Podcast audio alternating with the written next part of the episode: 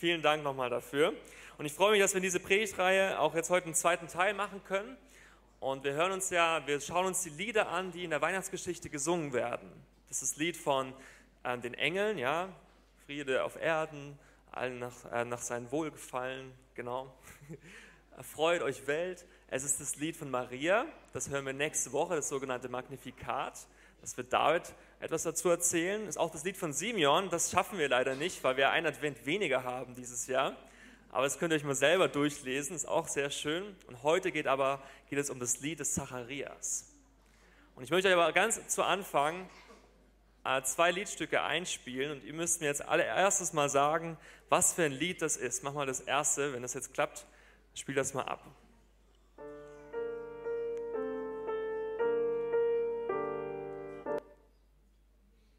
Wer kann das erraten?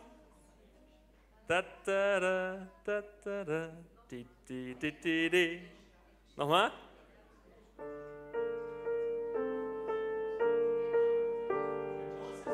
My people go. Ja, spielen wir das zweite ab. Kennt ihr, oder? Kennt ihr. Go down, Moses.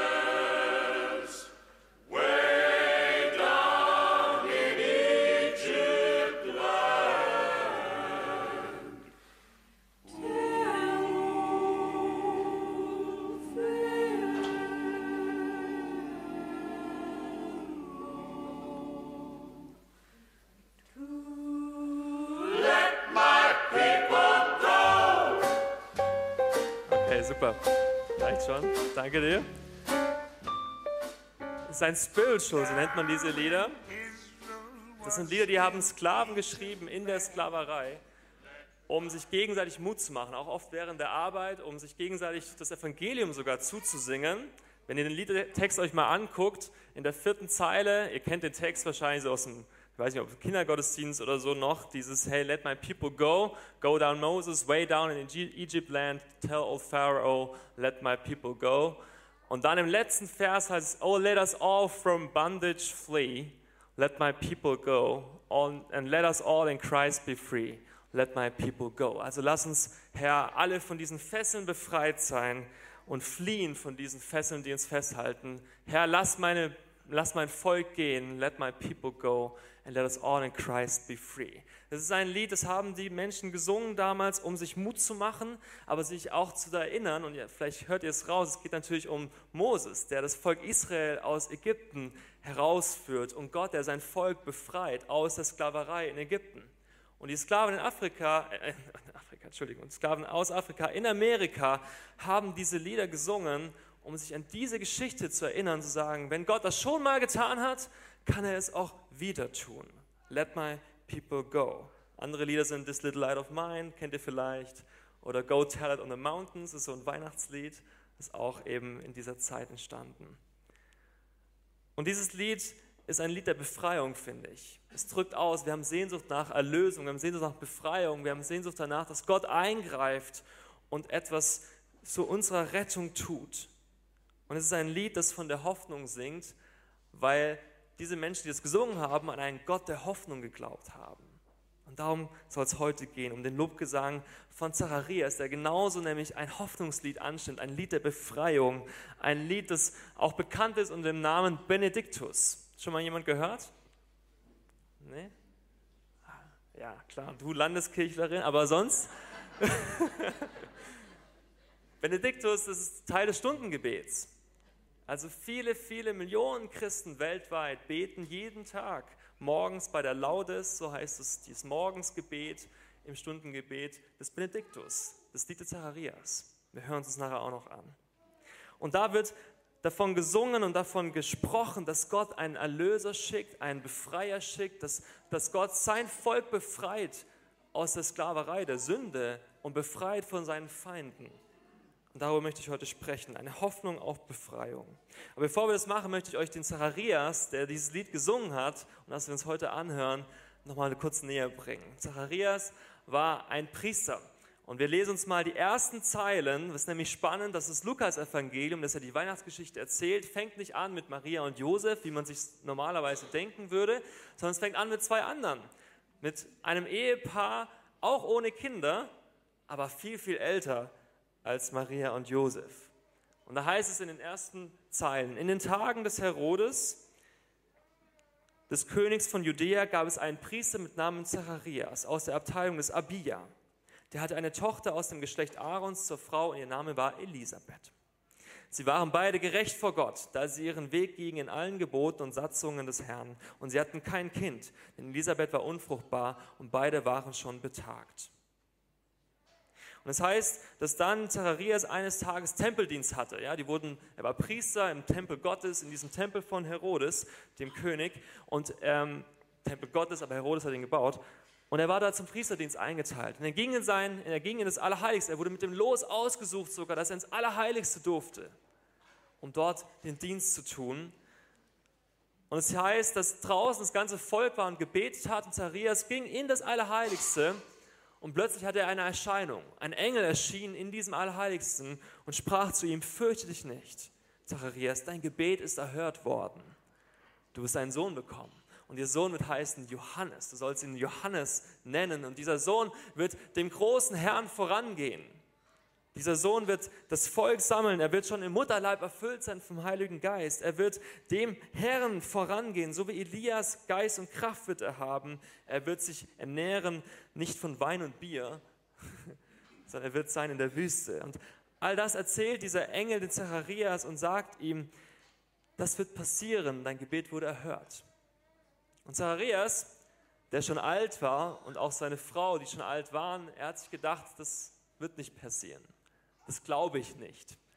Und dem Moment, wo er fragt, wie soll das denn gehen? Ich bin ja alt und meine Frau ist schon betagt, also zu alt für Kinder, da wird der Engel etwas wütend, um es mal lieb auszudrücken.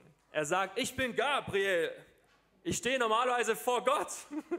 Jetzt stehe ich vor dir, du kleiner Mensch, und du verstehst mich nicht und glaubst mir nicht. Ich bin dir erschienen im Tempel, wo sonst niemand anders erlaubt war. Und er sagt, Zacharias, du wirst stumm sein, nicht als eine Strafe, aber als eine Lektion, bis dieses Kind geboren ist. Und Zacharias war stumm neun Monate lang. Er kam aus dem Tempel heraus und die Leute haben sich gewundert, warum er so lange da drin war, heißt es. Und dann kam er zu den Leuten und er konnte nicht reden und hat gefragt, könnt ihr mir so eine Tafel geben, wo ich draufschreiben kann, was mir passiert ist? Und es heißt, er ging nach Hause und Elisabeth wurde schwanger. Und sie zog sich zurück die Elisabeth. Und dann kommt natürlich die lange Geschichte auch von Maria, die auch eine Engelserscheinung hat. Und dann trifft sie auch auf die Elisabeth. Und Elisabeth, das Kind in Elisabeths Bauch, freut sich. Und ich finde aber diese Lektion, dass Zacharias neun Monate lang stumm war, ist auch symbolhaft dafür, dass Gott viele Jahre lang stumm war bis zu diesem Zeitpunkt. Der letzte Prophet, der gesprochen hat, war der Prophet Maleachi. Und der hat gesprochen 430 Jahre vor Christus, vor dem Jahr Null, das letzte Mal. Und dann hat das Volk Israel 400 Jahre lang nichts gehört von ihrem Gott. Und man stellt sich manchmal so vor, ja, da waren dann alle, haben einfach gewartet, Däumchen gedreht. In diesen 400 Jahren ist sehr, sehr viel passiert. Die Perser waren irgendwann weg, dann kamen die Griechen, Alexander der Große hat das ganze Land erobert. Dann kam ein Herodes Anti-Epiphanes, heißt er, Antiochus Epiphanes, entschuldigt. Der das ganze Judentum verboten, hat den Tempel entwürdigt, hat dort Schweine geschlachtet, heißt es. Dann gab es den Makkabäeraufstand, ihr habt das schon mal gehört. Die Juden rebellieren gegen diese, diese Fremdherrschaft, diesen, diesen Antiochus Epiphanes. Und dann entstehen Gruppen wie die Pharisäer und die Sadduzäer, die gab es vorher nicht. Wir lesen davon nicht im Alten Testament. Aber als Jesus auftritt, sind die alle da und haben Macht und Einfluss im Land Israel. All das passiert in dieser Zeit. Dann kommen die Römer um die Ecke, erobern Jerusalem, setzen einen König ein, den, den König Herodes, der dann auch regiert als Jesus und Johannes und als all das passiert. Gott schweigt aber zu all dem, was da passiert in dieser Geschichte. Das Volk Israel fragt sich, wo ist unser Gott? Wir sind immer noch in der Sklaverei eigentlich.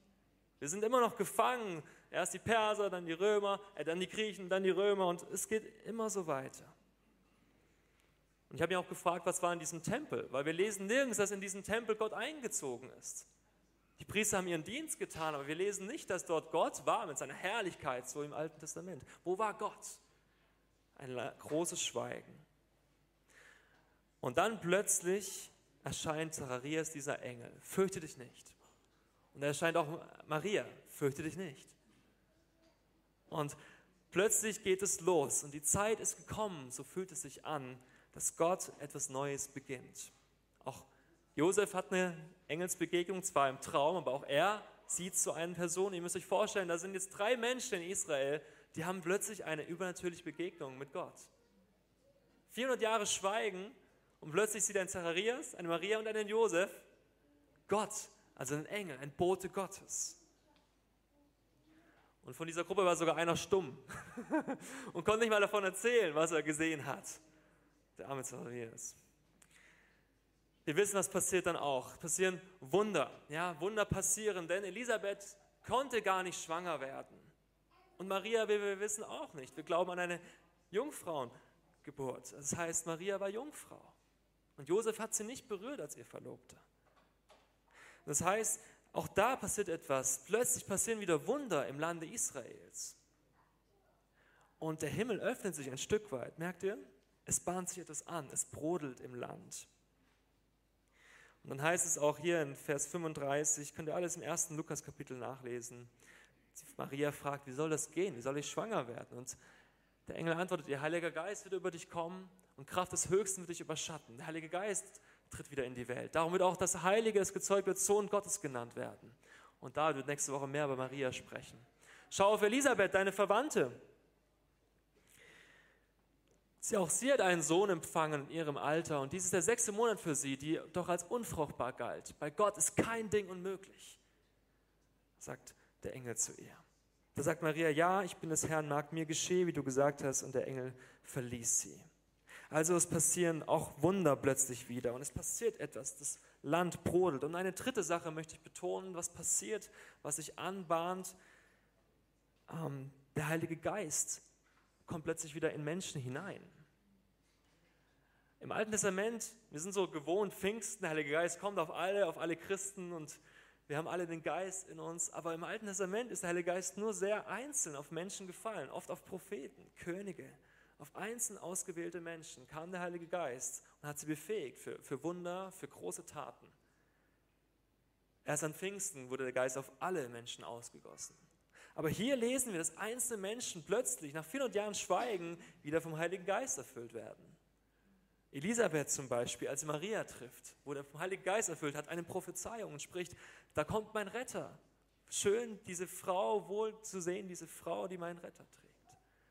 Und wir hören auch Johannes, der von Anfang an mit dem Heiligen Geist erfüllt ist, so heißt es, im Mutterleib schon, der hüpft dann plötzlich, weil er merkt, Jesus Christus ist anwesend. So ein schönes Bild. Der Geist Gottes merkt, da ist Gott, der gerade den Raum betreten hat, nämlich Jesus Christus im Bauch von Maria. Und vielleicht ist alles etwas fremd für dich, aber das ist unser Glaube, unsere Weihnachtsgeschichte. Zurück zu Zacharias und Elisabeth. Es kommt plötzlich die Zeit der Geburt. Ja, und in der Zwischenzeit, ihr habt es gehört, Maria war auch schwanger und all das, was David auch nächste Woche noch erzählen wird. Aber die Zeit der Geburt kommt. Und das Kind wird geboren und die Menschen fragen, wie sollen wir dieses Kind nennen? Und die Mutter sagt, wir nennen es Johannes. Und die sagen, warum Johannes? Keiner in deiner Verwandtschaft heißt so, das macht man so nicht bei uns Juden.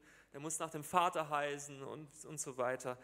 Und dann fragen sie den Vater und der holt sein Steintäfelchen hervor, der arme Mann, neun Monate lang und schreibt drauf, ich will, dass mein Sohn Johannes heißt.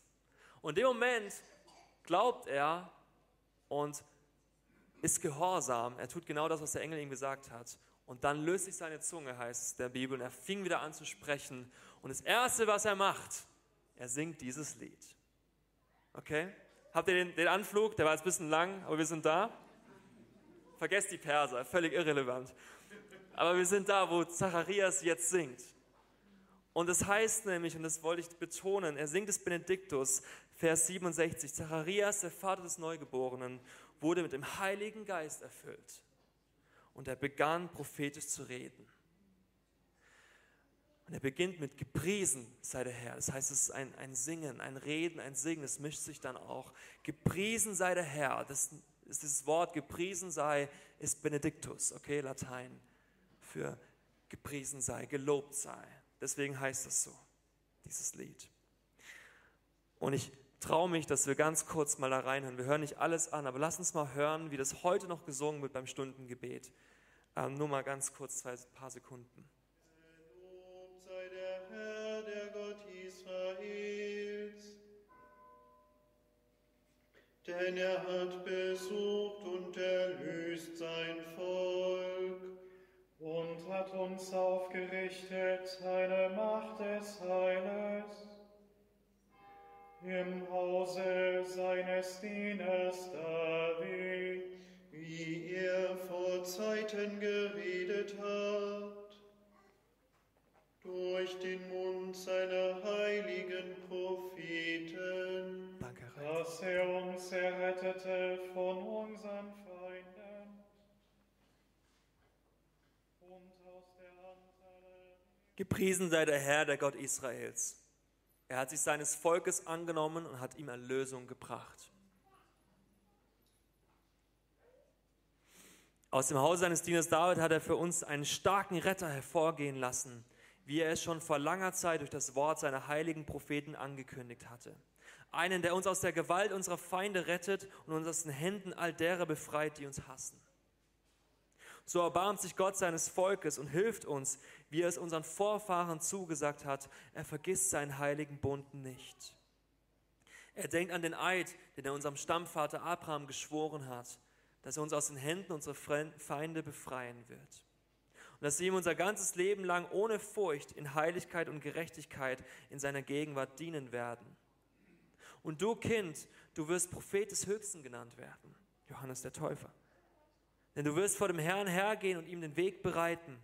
Du wirst sein Volk zu der Erkenntnis führen, dass es durch die Vergebung seiner Sünden gerettet wird, denn unser Gott ist voll Erbarmen. Und darum wird auch der helle Morgenglanz aus der Höhe zu uns kommen, um denen Licht zu bringen, die in der Finsternis und im Schatten des Todes leben und um unsere Schritte auf den Weg des Friedens zu lenken. Und dann heißt es noch, Johannes, das Kind wuchs heran und wurde stark im Geist und er lebte in der Wüste bis zu dem Tag, an dem er öffentlich in Israel auftrat, einige Zeit vor Jesus und begann zu predigen, das Reich Gottes ist nahe gekommen, kehrt um und tut Buß. Es war sein Dienst von Johannes dem Täufer. Zacharias singt ja ein Lied der Hoffnung, ein Lied der Befreiung, das ankündigt, die Zeit ist gekommen für einen Erlöser. Die Zeit ist angebrochen, genauso wie die Engel es singen, genauso wie Maria es singt. Alle stimmen ein in diesen großen Chor der Hoffnungslieder und der Befreiungslieder. Und ich wünsche mir so sehr, dass wir das auch tun in dieser Adventszeit. Dass unser Herz beginnt zu schwingen, zu resonieren mit dem, was die Menschen damals gesagt haben.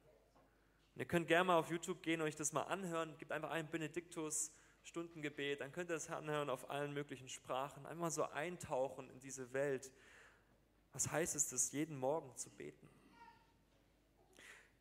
Zacharias ist vom Geist erfüllt und er macht eine lange Reise in die Heilsgeschichte Gottes. Okay? Er geht ganz zurück bis zu Abraham, bis zum ersten Bund. Er sagt, erinnerst du dich, du hast dich erinnert, Gott, an den Eid, den du unserem Stammvater Abraham geschworen hast. In Genesis 22, Vers 17 lesen wir diesen, diesen Bund, den Gott mit Abraham schließt. Er sagt, ich will dich segnen und deine Nachkommen mehren, wie die Sterne am Himmel und wie den Sand am Ufer des Meeres. So groß soll deine Nachkommenschaft sein und die, deine Nachkommen sollen die Tore ihrer Feinde besitzen. Und durch deine Nachkommen, Abraham, sollen alle Völker auf Erden gesegnet werden, weil du meiner Stimme gehorcht hast. Da beginnt Gottes Rettungsplan mit den Menschen. Er wählt sich ein Volk, das Volk von Abraham, und sagt, durch dich, Abraham, durch deine Segenslinie, ich will dich segnen und du sollst ein Segen sein für alle Völker. Hier beginnt schon die Linie von Jesus Christus. Abraham, der Bund. Und Zacharias sagt, Gott, du hast dich erinnert. Du hast damals Abraham versprochen, dass du diesen Bund halten wirst. Und es ist so viel passiert in der Zwischenzeit, aber Gott, du bist dir treu. Und dann spricht er davon, dass er dass Gott, du uns befreien wirst aus der Hand unserer Feinde und aus der Hand derer, die uns hassen. Damit spricht er von Mose, von der Befreiung aus der Sklaverei. Let my people go. Von dem Exodus, von dem, dass Gott seinem, sein Volk gesehen hat. Er hat ihr Klagen gehört, heißt es, und er rief sie aus dem Land der Sklaverei. Und das lesen wir im Psalm 106. Und ich glaube, das zitiert Zacharias hier auch. Er, Gott bedrohte das Schilfmeer und es wurde trocken. Ihr könnt euch erinnern, die Teilung des Meeres, damit sein Volk durchgehen kann. Er ließ sie durch die Fluten gehen wie durch eine Wüste. Er rettete sie, rettete sie aus der Hand dessen, der sie hasste. Er erlöste sie aus der Hand des Feindes. Man geht davon aus, dass Zacharias diesen Satz zitiert in seinem, in seinem Lied. Und das Wasser bedeckte ihre Bedränger, nicht einer von ihnen blieb übrig. Da glaubten sie seinen Worten, das Volk Israels, sie sangen sein Lob. Auch damals wurde schon gesungen. Zacharias nimmt das und sagt, könnt ihr nicht die Linie erkennen? Alle, die da drumherum standen und das Baby sich anschaut, haben sich wahrscheinlich gefragt, was, was redet er da? Aber er war vom Geist erfüllt und er sagte, die Linie Gottes setzt sich fort. Abraham, dann Mose und dann sagt er, Gott, du hast einen Retter hervorgerufen aus dem Hause Davids. Jetzt sind wir bei König David gelandet, dem Menschen, den Gott ausgewählt hat, als den König für sein Volk, der ein Sinnbild sein, sein soll für den König der Könige, was wir vorhin gesungen haben für Jesus Christus. Und wir lesen bei König David, er hat quasi diesen Jesus schon ja, vorweggenommen. Er hat ihn schon in sich verkörpert. Und immer wieder wird die Bibel auf David zurückweisen und sagen, aus der Linie Davids kam Jesus. Ihr könnt die Stammbäume gerne mal selbst nachlesen in den Evangelien. Da wird eine Linie gezogen. Und das macht Zacharias hier auch. Und ich ich weiß nicht, ob ihr das jetzt so begeistert wahrnehmt wie ich, aber ich finde das so schön. Ist das nicht genial, dass Zacharias sagt, Gott, aus dem Hause Davids hast du mir ein Horn des Heils. Das steht so meistens in euren Bibeln, aber ich habe es mal übersetzt mit, einen starken Retter hast du hervorgerufen.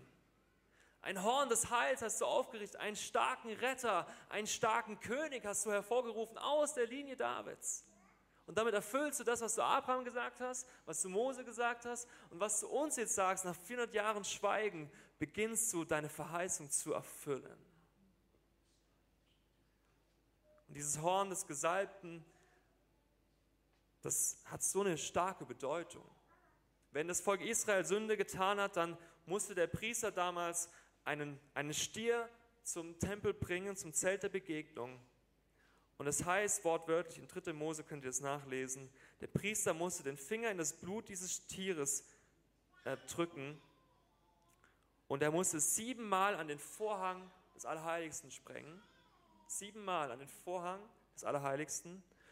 Und dann musste er etwas an die Hörner des Altars streichen. Dieser Altar, wo die den Opfer dargebracht haben, hatte Hörner. Solche könnt ihr sehen auf Zeichnungen. Und an diese Hörner sollte er das Blut dieses Stieres streichen. Siebenmal gegen den Vorhang. Was passiert bei der Kreuzigung Jesu? Der Vorhang zerreißt. Das Blut Jesu zerreißt den Vorhang. Und an den Horn des, dieses Altars sollte er es streichen. Und die Symbolik dahinter ist, das ist die, das Horn der Rettung. Das symbolisiert, dass das Blut Jesu uns alle rettet und befreit von der Schuld. Wir lesen im Alten Testament, dass dieses Horn am Altar war ein safe place. Könnt ihr das verstehen? Also, da sind Menschen wirklich hingerannt, zum Beispiel Joab oder Adonia, und die haben sich da festgehalten, weil sie Todesangst hatten, dass der König sie töten wird.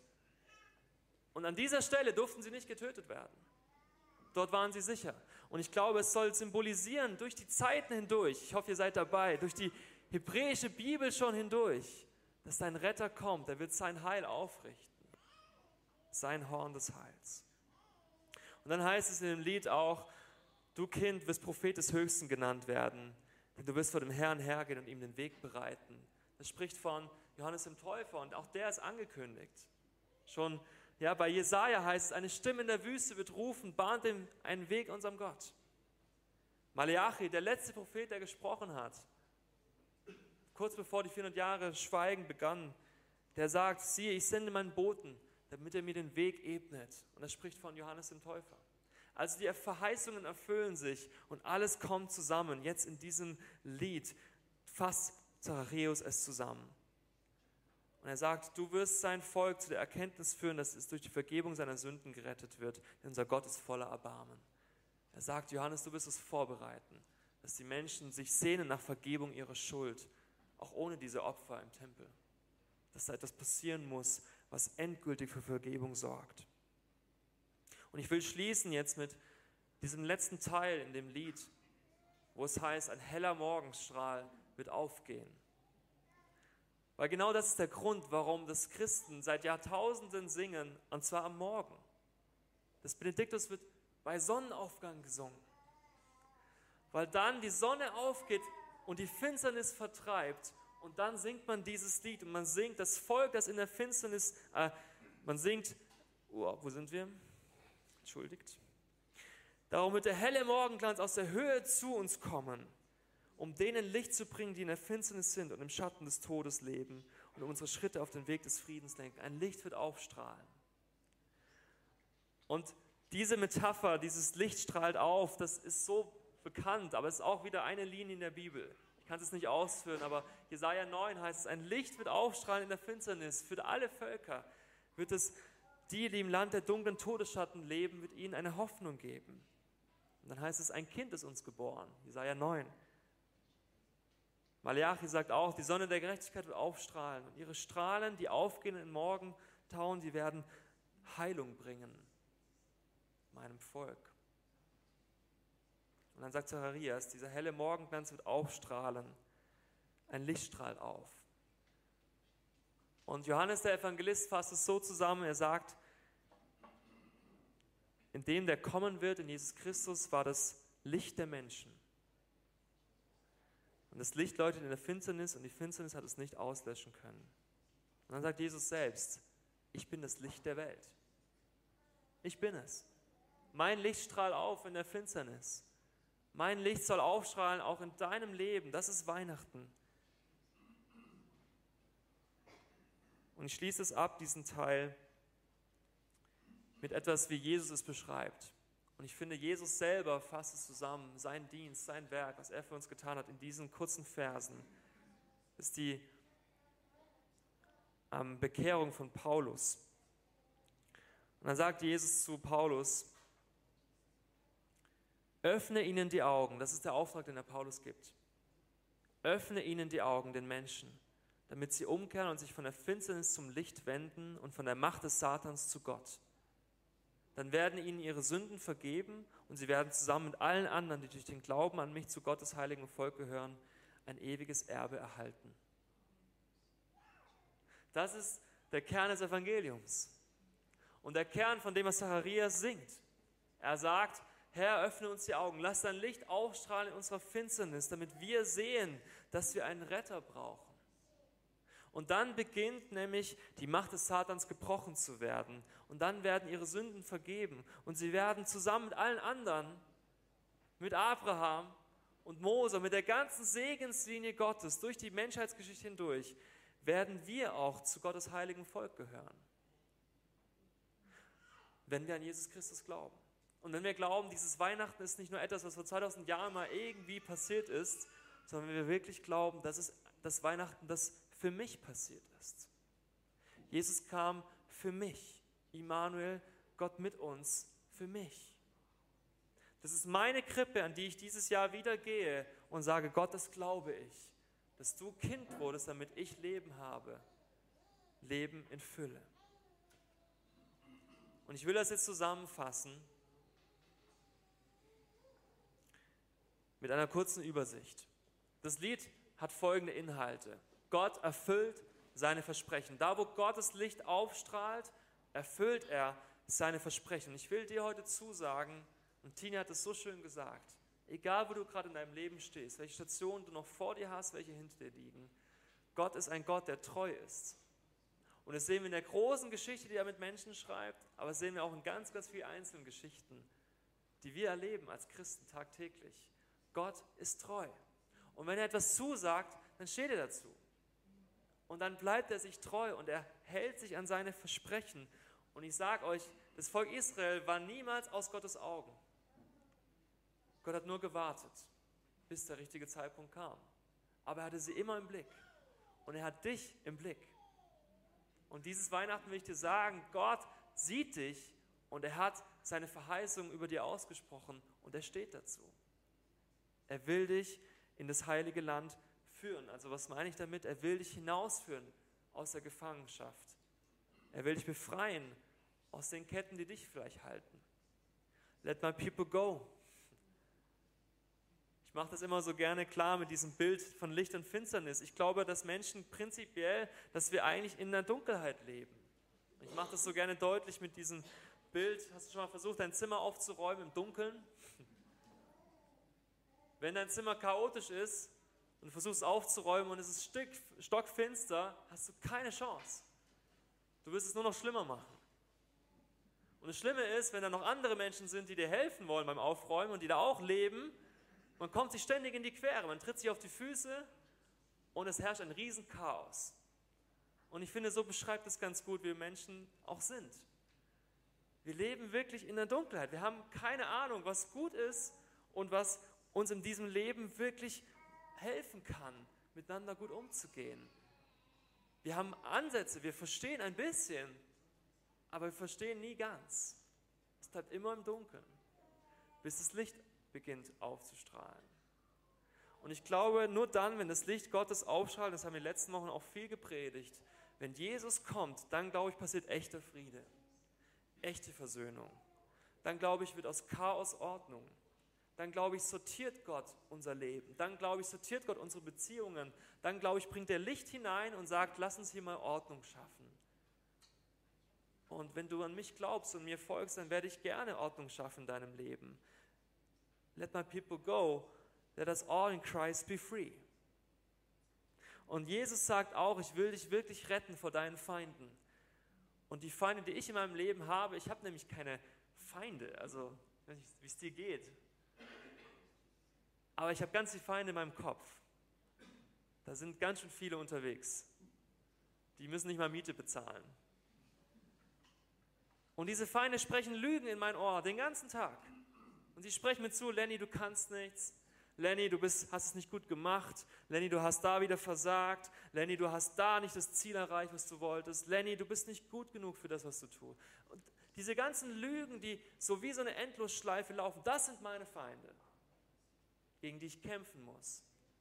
Und da sagt Gott, ich will dich retten vor der Hand deiner Feinde, vor denen, die dich hassen. Ich will dich befreien. Zacharias singt, jetzt ist der Tag gekommen, wo diese Befreiung stattfindet. Dieser Auszug aus der Sklaverei, dieses Gefangensein in den eigenen Gedanken, in den Lügen, dieser Feinde im Kopf, nenne ich es mal. Gott sagt, ich will dich befreien. Und vielleicht hast du auch in deinem Leben etwas, wo du sagst, da bin ich sogar gefangen in Sünde. Da ist etwas, das will ich schon lange loswerden, aber irgendwie werde ich es einfach nicht los. Und das hält mich zurück und das raubt mir Lebenskraft, das raubt mir Energie, das raubt mir auch Liebe zu Gott, weil es immer zwischen uns steht. Und es ist irgendwie einfach ein Hindernis, wirklich frei zu sein. Zacharias singt, jetzt ist die Zeit, wo durch die Vergebung unserer Schuld ein für allemal diese Gefangenschaft gebrochen wird und wo die Ketten gesprengt werden, jeder Sklaverei und wo Zacharias schon ankündigt, was Jesus Christus am Kreuz tun wird für dich und mich. Er wird nämlich sagen, ich nehme die Schuld auf mich, damit du frei sein kannst und zu Gott gehen kannst. Und das ist nämlich das Ziel, was Zacharias auch beschreibt. Vers 75. Und die Band darf gerne nach vorne kommen. Da heißt es, wir werden befreit und dieses Lichtstrahl auf in unserer Finsternis, damit wir unser ganzes Leben lang ohne Furcht so singt er es, unser ganzes Leben lang ohne Furcht in Heiligkeit und Gerechtigkeit in seiner Gegenwart dienen werden. Das ist das Ziel von Jesus Christus, warum er auf diese Welt gekommen ist. Um den Menschen die Augen zu öffnen, dass wir ohne Furcht leben können, vor Gott in seiner Gegenwart in Heiligkeit und Gerechtigkeit leben dürfen und können und frei sein dürfen von jeder Lüge, jeder Sünde, jeder Gefangenschaft. Das verspricht Jesus an Weihnachten. Deswegen kommt er in diese Welt und sagt, ich will, dass mein Licht aufstrahlt unter den Menschen und in deinem Herzen. Zacharias schließt dann, damit wir auf dem Weg des Friedens gehen, bis zu unserem ewigen Erbe, oder? Und ich möchte einfach heute zusprechen, wenn du dieses Lied nochmal liest bei dir zu Hause vielleicht, lies es nochmal durch, Zacharias des Benediktus, dann erinnere dich daran, dass Jesus gesagt hat, das habe ich für dich getan. Zachariah singt das für sein Volk und damit aber auch für dich. Wir sind, indem wir an Jesus Christus glauben, so sagt die Bibel, Kinder Gottes geworden. Wir sind Teil von seinem Volk. Und wenn wir die nächsten zwei Wochen jetzt noch haben, dann nimm dir die Zeit und mach mal so eine Kerze an für dich zu Hause. Setz dich mal hin und denk darüber nach, dass das Licht wirklich aufgestrahlt ist. Für dich. Denk darüber nach, wo ist eine Kette, die mich noch gefangen hält, die Jesus mit diese Weihnachten nehmen darf. Wo ist ein Moment, wo ich im Chaos unterwegs bin, in der Dunkelheit umhertabe und nicht wunder, dass es so anstrengend ist? Gott, bitte lass dein Licht doch aufstrahlen, damit ich sehe, was gut ist und was Ordnung bringt. Wo habe ich Streit? Und das war letzte Woche das Thema von Jermaine von der Predigt. Wo habe ich Streit mit anderen Menschen? Wo ich bin ich anderen in der Dunkelheit auf die Füße getappt und habe ihnen wehgetan? Wo bin ich verletzt? Wo brauche ich Heilung? Wo brauche ich den Jesus, der mich in die Arme nimmt? Auch da will ich dir sagen, es ist jetzt die Zeit zu sagen, das ist mein Weihnachten. Und das ist meine Gelegenheit, wieder neu zur Krippe zu kommen und zu sagen, Jesus, das glaube ich, dass du all das für mich bist. Ich liebe diesen Satz in der Weihnachtsgeschichte, bei Gott ist nichts unmöglich. Das will ich dir heute sagen. Egal, wo du gerade stehst, sei es groß oder klein, was zwischen dir und Gott ist oder was dich gerade beschäftigt oder was gerade in deinem Kopf rumschwirrt, bei Gott ist nichts unmöglich. Und deswegen will ich es jetzt halten wie Zacharias und einfach loben. Einfach singen. Lass uns zwei Lieder singen und Gott erheben und sagen, Gott, ich erhebe dich über meine Fesseln, über meine Lügen im Kopf, über meine Feinde. Ich erhebe dich, denn du bist mein Retter. Ich erhebe dich, denn du bist mein König. Und ich komme gerne zu deiner Krippe und vertraue mich wieder neu dir an. Und sagt mir, ich, ich muss euch sagen, ich mache das jeden Tag. Ich mache das jeden Tag, dass ich zu Jesus komme und sage, Gott, ich brauche wieder Licht in meinem Herzen, denn da ist es ein bisschen finster geworden. Lass uns das tun, lass uns gemeinsam aufstehen und diese zwei Lieder nehmen und sagen, Gott, das möchten wir dir zusingen. Wir möchten heute bekennen, dass wir wirklich eine Hoffnung haben auf Befreiung. Wir möchten heute bekennen, dass dein Horn des Heils, dass du ein starker Retter bist und wir möchten heute bekennen, Gott, dass wir teilhaben an deiner großen Geschichte mit uns Menschen. Let my people go. Und Gott, dass wir uns heute wieder daran erinnern, auch wir wurden befreit. Auch ich bin befreit. Und so bete ich jetzt für dich, dass der Heilige Geist kommt in diesem Moment und diesen nächsten zwei Liedern zu dir spricht. Da dich ein, dass dein Herz aufmachst und dass Gottes Geist hinein darf, um dich einfach zu lieben um das Licht aufstrahlen zu lassen, auch in deinem Herzen und um dir zu begegnen. Gott mit uns, das ist Weihnachten. Gott mit dir. Amen. Das Gebetsteam steht bereit.